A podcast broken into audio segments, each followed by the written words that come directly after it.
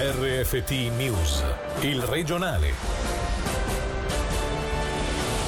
Lugano Airport nell'os ancora fermi i collegamenti su Zurigo, intanto Adria ha una settimana di tempo per presentare un piano finanziario. Intesa trovata per la Latice, il piano sociale per la decina di dipendenti licenziati a marzo.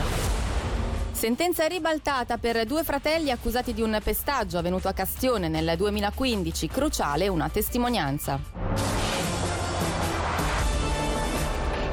Buonasera dalla redazione, una settimana di tempo per presentare un piano finanziario valido. In caso contrario, l'Agenzia dell'Aviazione slovena ritirerà la licenza operativa alla compagnia Adria. Nel frattempo non è ancora chiaro se domani ci saranno i collegamenti aerei tra Lugano e Zurigo e sulla situazione che si è creata e sulle conseguenze per Lugano Airport sentiamo il presidente della società Marco Borradori. È una situazione di quelle che non si vorrebbero vivere proprio tutti i giorni perché è una situazione un po' di stallo, nel senso che non si si sa in questo momento cosa eh, succederà in generale ad Adria, anche se le premesse non sono propriamente positive, però questa settimana di fiato, di respiro, qualcosa vorrà pur dire. Non si sa cosa intende fare Adria rispettivamente Swiss a partire da domani e non si sa cosa deciderà di fare Swiss nel caso in cui la situazione dovesse precipitare. Quindi effettivamente è una situazione in cui posso assicurarlo il gestore dell'aeroporto ha proprio poco da dire, cioè noi noi non abbiamo la possibilità di influire, evidentemente quello che possiamo fare lo faremo nei confronti di Swiss, però ecco, noi mettiamo a disposizione un aeroporto alle compagnie, in questo caso aspettiamo cosa deciderà la compagnia Faro che è poi Swiss.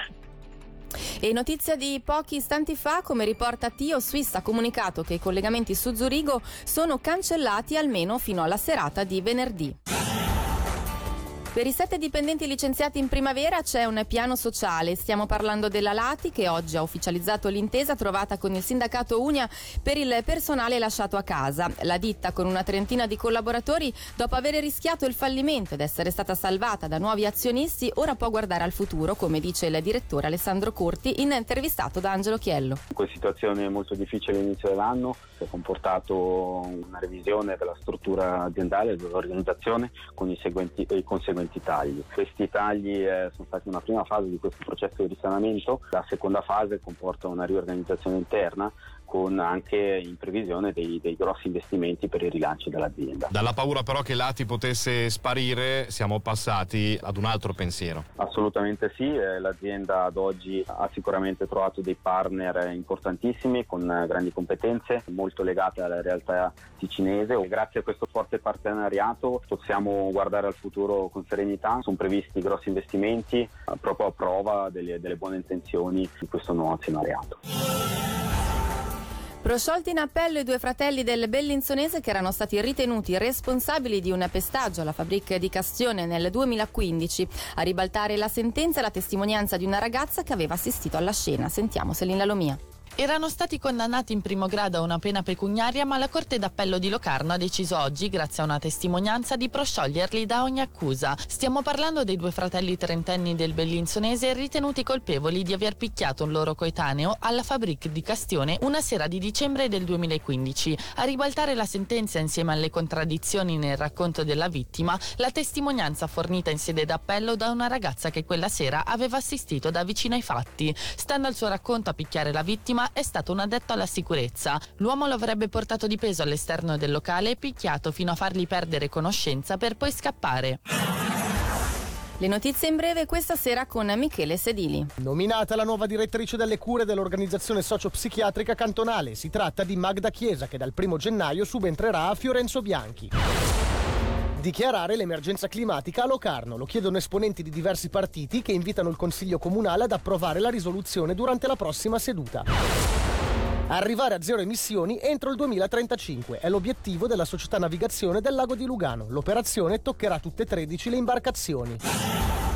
Una piattaforma sicura per facilitare l'interconnessione e il traffico internet. Stiamo parlando di SwissX. Si tratta di, di un'innovazione nata da un'iniziativa privata rivolta soprattutto alle aziende, agli enti ma anche ai privati. Sulla novità presentata ufficialmente questa mattina nella sede di Moresi.com a Milano sentiamo il direttore della Camera di Commercio Luca Albertoni. Dà evidentemente maggiori garanzie ancora della sicurezza dei collegamenti proprio per il sistema generale cinese ed è un'iniziativa privata interessante perché ci collega ancora di più alla Svizzera, permette di avere delle garanzie ulteriori di sicurezza della rete. Essere in una rete nazionale molto interessante, di sviluppo tecnologico importante, ma al contempo poter avere una certa indipendenza, credo che sia una combinazione eccellente di elementi interessanti. Dei cortometraggi per capire cosa significhi essere adolescenti nel mondo di oggi e quanto sarà presentato domani dalle 17 all'interno del centro spazio aperto di Bellinzona attraverso dei lavori, frutto degli atelier proposti dal centro.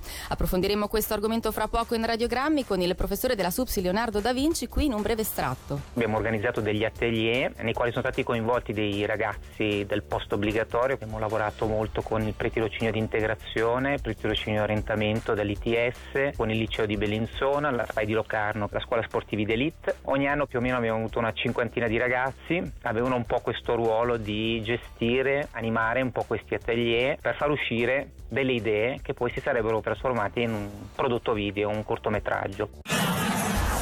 Dopo le aspre critiche la presidenza del Lugano non vuole parlare di esonero per Fabio Celestini, ma l'assenza di vittorie da due mesi a questa parte fa sì che a Cornaredo si respiri un'aria decisamente pesante. Oggi il tecnico ha parlato in conferenza stampa alla vigilia della trasferta a Ginevra contro il Servette. Fondamentalmente nei momenti un po' complicati dei risultati vedi quello che hai seminato durante tutto l'anno. È troppo facile non parlare con i giocatori tutto l'anno e poi quando sei in un momento delicato andare a parlarne, non ci crede nessuno di questo.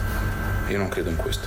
Dunque il mio atteggiamento è esattamente lo stesso. Chiaramente ci, si parla un po' di più, però non è che si passa da una gestione a un'altra perché i risultati non arrivano.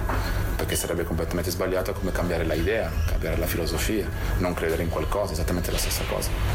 E questa era la nostra ultima notizia dalla redazione. Grazie per l'attenzione, buona serata. Il regionale di RFT, il podcast su www.radioticino.com.